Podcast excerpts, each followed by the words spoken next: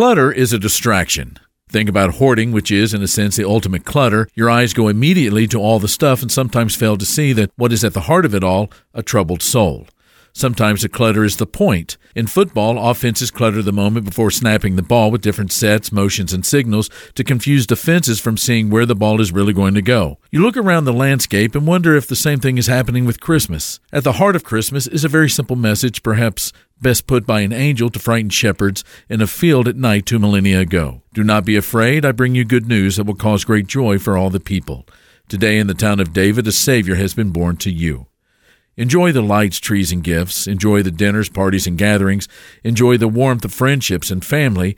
But don't forget that at the heart of Christmas is the birth of a child who changed the world. He is at the heart of it all. This is Mark Absher, the MacArthur Park Church of Christ. Visit our church online at macarthurchurch.org. The MacArthur Park Church of Christ, connecting God and people.